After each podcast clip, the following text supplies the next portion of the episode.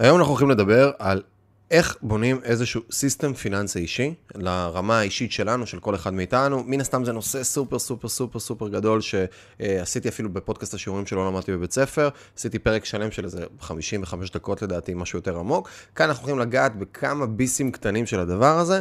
איך אני רגע מסתכל בכלל אסטרטגית על הרמה הפיננסית האישית שלי כבן אדם, עוד לפני עסקים, לפני מלא דברים, לפני השקעות. איך אני בונה איזשהו מנגנון קטן שמייצר לי בהירות וגורם לי להבין לאן הדברים הולכים. מה קורה קדימה, מה ההוצאות, מה ההכנסות, ואיך אני גם מייצר כל מיני גידורים ומונע הפתעות כאלה ואחרות ברמה הפיננסית האישית. היי חברים, לי קוראים מיכאל מלמדוב, וברוכים הבאים לעוד mini cast, לעוד סרטון של חמש דקות של התפתחות. בכל פרק אנחנו לוקחים איזשהו נושא אחר, מייצרים לו איזשהו deconstruct קטן, ו... לומדים מתוכו אולי קצת לשאול שאלות, אולי קצת להרחיב את הדעת, ואולי קצת לחיות אפילו טיפה חיים טובים יותר. אז יאללה, בואו ניכנס עכשיו לעובי הקורה. ואגב, אם תקבלו ערך בסרטון הזה ואתם מרגישים שיש מישהו שבא לכם ככה לשתף אותו וגם כן שייחשף לפודקאסט לתכנים, אז אנחנו מזמינים אתכם יותר מבאהבה. אז יאללה, בואו ניכנס לתוך הדברים. אז קודם כל, כתפיסה כללית, השלב הראשון בפיננסים שלנו שאנחנו צריכים לעשות, זה לייצר בהירות. יש משפט אה, מעולמות הניהול, מעולמות הפיננסים, מעולמות הניהול יותר נכון להגיד אפילו של העסקים הגדולים, בחור בשם פיטר דרוקר שאמר אה, שהוא היה יועץ אגדי כזה בעולמות העסקים, ל-Fortune 500, שהוא היה אומר, מה שלא נמדד לא מנוהל. והוא התייחס לדבר הזה שכל עסק צריך KPIs, Key Performance Indicators, מדדים לקבלת החלטות. עסק, מן הסתם, אני צריך למדוד את המכירות שלי, את השביעות רצון של הלקוחות שלי, את התזרים מזומנים בבנק וכו' וכו' וכו' וכו', אני צריך למדוד הרבה מאוד דברים כדי להבין רגע מה קורה. אז בעולם העסקים זה די ברור שאני צריך למדוד, ואני אגלה לכם סוד הרבה עסקים והרבה חברות לא באמת מבצעות את המדידות האלה כמו שצריך, ולפעמים הרבה פעמים עובדות יותר מאינטואיציה, וזאת אחת מהסיבות המרכזיות שהרבה עסקים גם נסגרים, בסדר? הרבה עסקים נסגרים כי אם אני בתור מישהו שהוא נגר, ויכול להיות שאני נגר מצוין, אבל אני לא לומד להיות מנהל, כי כל עסק, כל נגר שמקים נגרייה, פתאום צריך להוציא הצעות מחיר, לנהל עובדים, לגייס עובדים, לעשות, לנהל תזרים מזומנים בבנק שלו, לקנות חומרים, לנהל מלאי. אני צריך פתאום להפוך להיות מנהל לפני שאני נגר. אם אני לא מצליח לעשות את הטרנזישן הזה, אז הרבה פעמים העסק ייסגר. ואם אני רגע זז מהעסק ואני מדבר על החיים האישיים שלנו, כל אחד מאיתנו הוא מנהל. ואחת מהמיומנויות הכי חשובות שאנחנו צריכים לפתח בחיים שלנו היא ניהול. בין אם זה ניהול מערכות יחסים, בין אם זה ניהול משק בית, בין אם זה ניהול הקריירה שלי, ובין אם זה ניהול הפיננסים האישיים שלי. אני צריך ללמוד לנהל אותם. ואם אני רוצה ללמוד לנהל אותם, אני צריך לקחת כלים מעולמות הניהול ולשלב אותם בתוך החיים שלי. אז הדבר הראשון שאני רוצה לעשות זה לייצר בהירות. כי מנהל טוב, בסדר? מנהל טוב הוא מנהל שמייצר בהירות בתוך כאוס, ולאחר מכן מאפשר קבלת החלטות נכונה קדימה.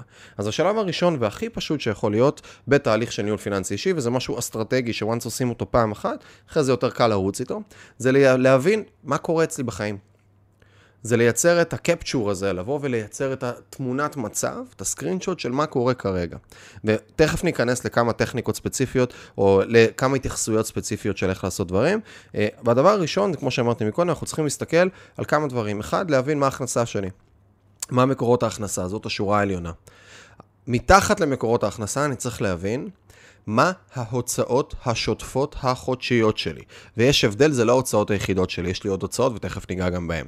ההוצאות השוטפות, איך עושים את הדבר הזה? לא תהליך מאוד מורכב, יושבים, מוציאים תדפיסי, ושאף אחד לא ייבהל עכשיו, כן, מי שמקשיב לזה, מוציאים תדפיסי חשבון בנק חצי שנה אחורה. דבר מאוד מאוד פשוט היום באינטרנט, נכנסים, רואים מה קורה. ושוב, זה לא משנה אם אני ילד בן 24 עכשיו שבא ומוציא רגע ומסתכל על ההוצאות הכנסות, וכל ההוצאות שיהיה לי שם זה, זה סיגריות אה, אה, ב... אה, אה, ב 150 שקל בקנטינה ו-140 שקל באיזה מקום אחר, באיזה כל הזמן ברים ואלכוהול ועניינים ושטויות, או אם אני עכשיו משפחה, אני בן 36, שלושה ילדים, גר בגבעתיים, ועכשיו יש לנו משק בית אחר. זה וזה אותה, אותה פעולה טכנית פשוטה, ובשניהם יש ערך כדי להבין רגע איפה אני נמצא. אז אני מוציא את התדפיסים. בסדר? אני מוציא את התדפיסים של החשבון בנק ברמת ה... להבין רגע הוצאות, הכנסות, כניסה של כסף. שתיים, אני מוציא רגע כרטיסי אשראי ואני מסתכל גם שם, ואני עובר... סליחה על הביטוי, כמו מניאק, סעיף סעיף. סעיף סעיף ומסתכל, בין שלושה חודשים לחצי שנה אחורה, כדי להבין את תמונת המצב, על מה ההוצאות שלי זזות. ספוטיפיי פרימיום 19.90, יוטיוב פרימיום זה נטפליקס פה, יש אה, יש, יש לי בבית, אה, פה טלפון נייד, אה, אה, מנוי לחדר כושר וכו' וכו' וכו', מתחיל לפרק את זה, מנוי לגן, מנוי לזה, מנוי לפה, מה ש... מתחיל לפרק את כל הדברים האלה בצורה נורא נורא קונקרטית. אגב, את הדברים האלה לא עושים בוורד, עושים באקסל, לא להיבהל מאקסלים, דבר הכי פשוט שיש. יכול להיות שמתישהו אני גם אשלח לכם איזה, לדעתי אפילו יש איזה סרטון שלי או משהו עם כלי אפילו, שיש שם אפשרות להוריד אותו, אפשר לחפש ביוטיוב אחר כך, ואז בגדול להכניס כמה הכנסה יש לי, ואז מתחת לזה את כל ההוצאות. כל ההוצאות הקבוע, את כל ההוצאות השוטפות הקבועות שלי עם הערכות, בסדר?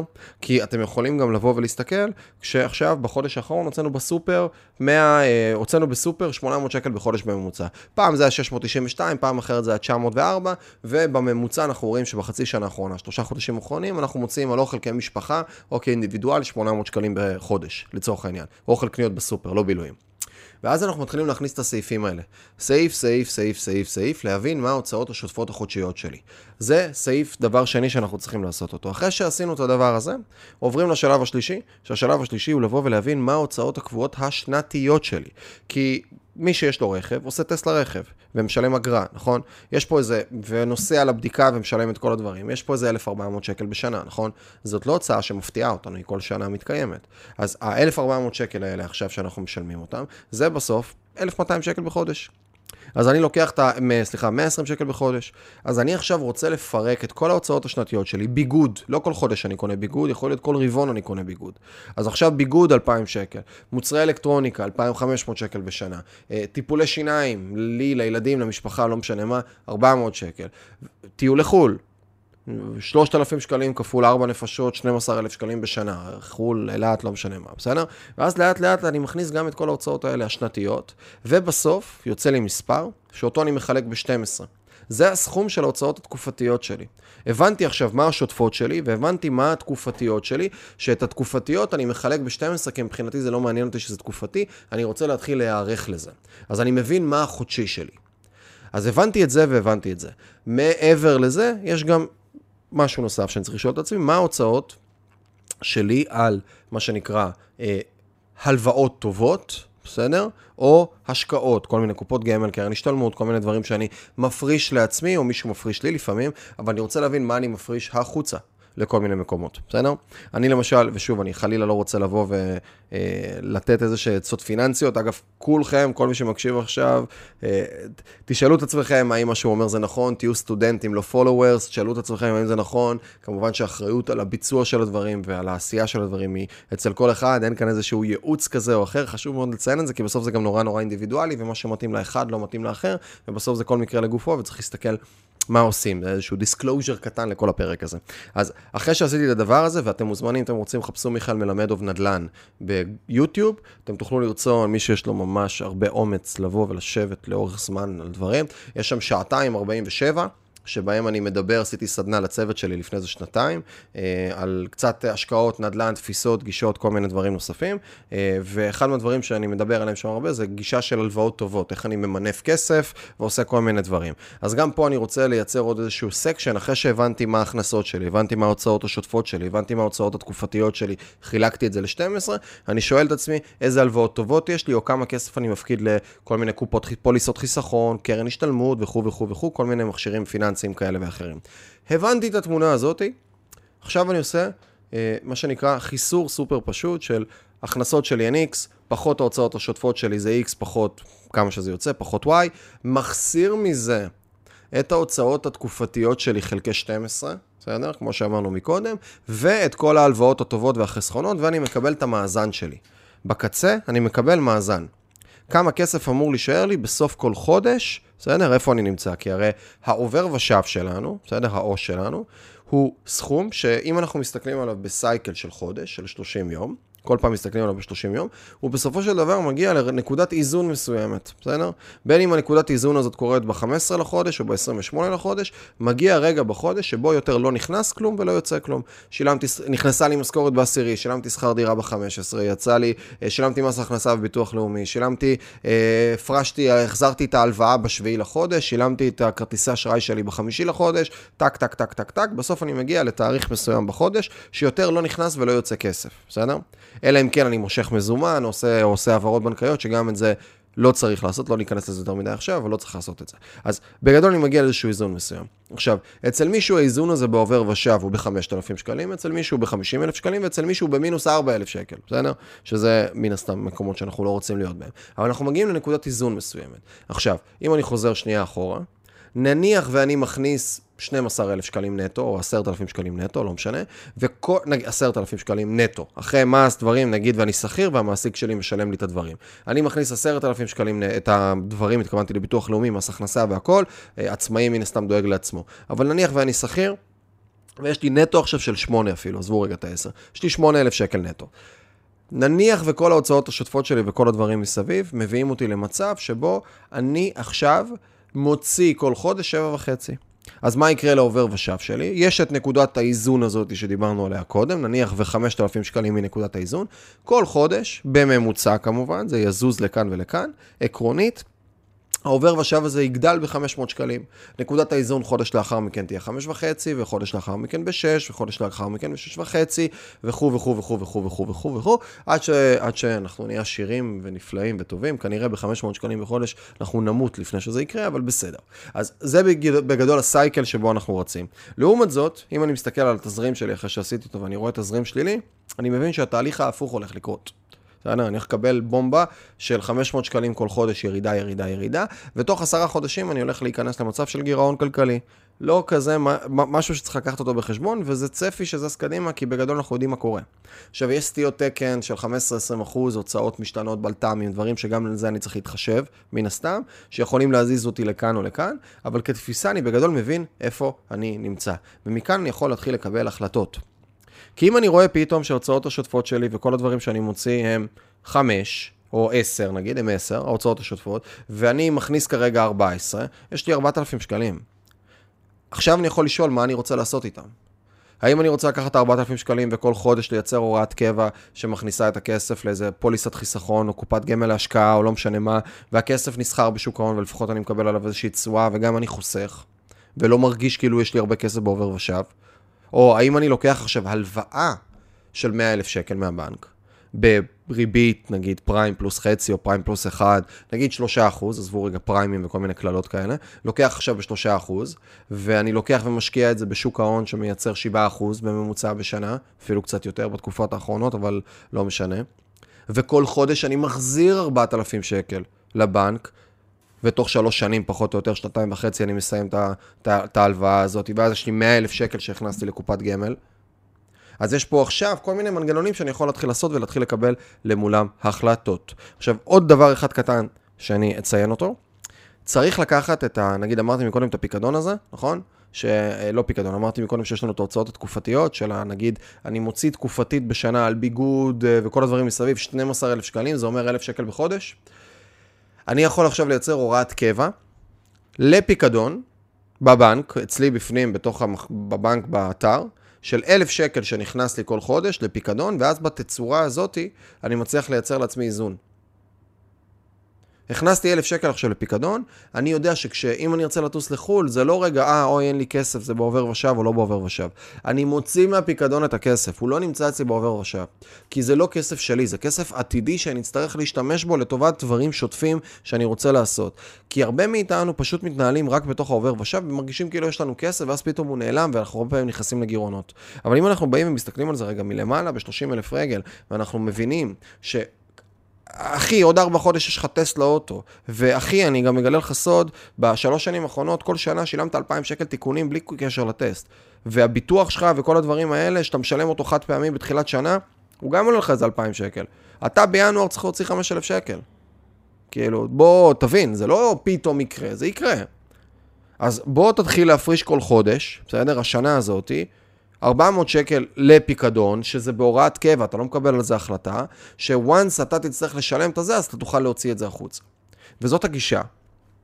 בסדר? זאת גישה מסוימת, שעוזרת לנו לבוא ולקבל החלטה למול אותו דבר. טיפ קטן אחרון שאני אתן רגע לפרק הזה, כי הוא כבר חצה את החמש דקות, אני מקווה שאתם מקבלים בו ערך, אם נשארתם עד עכשיו, זה המקום של לייצר עוד פיקדון, שאני קורא לו אנטי-הישרדותיות. מה זה אומר? הרבה פעמים כשאין לנו כסף, או כשאנחנו כל הזמן על הקשקש של עובר ושב, אנחנו חוזרים למקום של, אה, אני, אני פועל במקום של צריך ולא במקום של רוצה. עשינו על זה פרק בחמש דקות של התפתחות, מוזמנים להאזין מה המשמעות של צריך ורוצה. אז יש את הדבר הזה רגע של אני, אני פועל במקום שהוא הישרדותי יותר. אבל אם יש לי עכשיו באיזה פיקדון בחשבון בנק עוד 10-20 אלף שקל, או בוא נגיד ככה, באידיאל יש לי בפיקדון בחשבון בנק, או בעובר ושב אחרי נקודת האיזון, יש לי בערך עוד בין x1 ל-3x מהמשכורת שלי, זה נותן לי peace of mind לקבל החלטות טובות בחיים שלי. אני יודע לקבל החלטות טובות יותר, כי אני יודע שכרגע אני לא תלוי במשכורת שאני מקבל מהעבודה, ואני יכול לקבל החלטה כרגע שאני שם רגע דברים על פאוזה ולצאת לחודשיים של קבלת החלטות. או אם חלילה קורה משהו, יש לי איזה מאגר מסוים שאני יודע להתנהל מתוכו. אז זה דבר נוסף שאנחנו יכולים להציב, עדיף להוציא את זה לאיזה פיקדון חיצוני, כי זה מייצר, זה לא מלכלך לנו את העובר ושב, זה לא גורם לנו להרגיש כסף כשיש לנו כסף כשאין לנו באמת. ודבר אחרון שאני אגיד עוד דבר נוסף, המלצה חמודה וחשובה וטובה זה להקדים את כל ההוצאות לתאריך מסוים. לא לייצר מצב שבו אה, השכר דירה שלי אני משלם ב-27, וכרטיסי אשראי יורדים לי גם בשני וגם בשמיני לחודש, ואת ה... אה, לא יודע מה, את ה... יש לי הוראת קבע לסלקום, וזה יורד לי כל חודש ב-22, וכו' וכו', ואז יש לי ביזור, ואין לי באמת ראייה למתי נגמר כל המשחק. באידיאל, מה שאנחנו רוצים לעשות זה לקחת ולהקטין את הכל ולהצמיד את הכל עד ה-15 לחודש נגיד, באידיאל עד ה-11, אבל בוא נגיד אפילו אפשר טיפה יותר, שכל הדברים, כל ההוצאות, כל ההכנסות, כל הנקודות, נכנס עד ה-15 לחודש, ואז בתצורה הזאת אני יודע שמ-15 לחודש אין לי יותר מדי דברים שקורים בחשבון בנק. אני יודע להיכנס ב-16 לחודש, ואני יודע להגיד, אוקיי, יש לי עכשיו 9,000 שקל. זאת הנקודת איזון. זאת הנקודת איזון שלי. זה מה שקורה כל חודש אחרי כל ההוצאות וההכנסות בבנק. חודש הבא אני אכנס, אני אראה 7,200. אני אגיד, למה יש לי 7,200? הנקודת איזון היא בתשע, אני אמור להיות בתשע אלף שקל, אני פחות או יותר מאוזן, ואז אני אראה, אה, הייתה הוצאה רגע חריגה של תיקון לרכב למוסך. אוקיי, טוב, אני אכנס לפיקדון, בוא נוציא 1,800 שקל חזרה לעובר ושב, כי שילמתי כרגע את ה-1,800 שקל האלה למוסך. עכשיו, זה לא תפעול כזה אה, נוראי כמו שזה נשמע, זה פשוט פעולות אחת לכמה זמן שקורות, אחת לחודש זה יכול לקרות, משהו לא מאוד מורכב, שעוזר לנו לייצר סדר. מקווה שקיבלתם ערך, ואני חושב שזה מסוג הדברים שאני כבר ביקשתי את זה מקודם ואני מבקש את זה שוב. אם אתם מרגישים שיש מישהו שאתם חושבים שאולי זה יכול לעזור לו איכשהו בהתנהלות הפיננסית שלו, אפילו בקטנה, אה, אני חושב שיש בזה ערך, ערך לבוא ולשתף את זה, וככה גם אה, הפודקאסט שלנו מגיע ליותר אנשים, המיניקאסט, הסרטון, אה, וזה כיף גדול. אז זהו חברים, מקווה שקיבלתם ערך בסרטון הזה, ואם בא לכם לקבל גם תזכורות על הפודקאסטים, על המיניקאסטים, על הסרטונים האלה, וגם על דברים נוספים, וגם לקבל חמש וחמישי,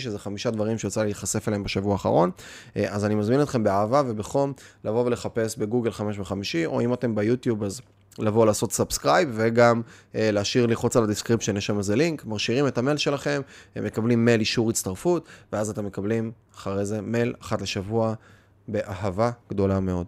אז אני הייתי מיכאל, מיכאל מלמדוב חברים, ונתראה בתכנים הבאים.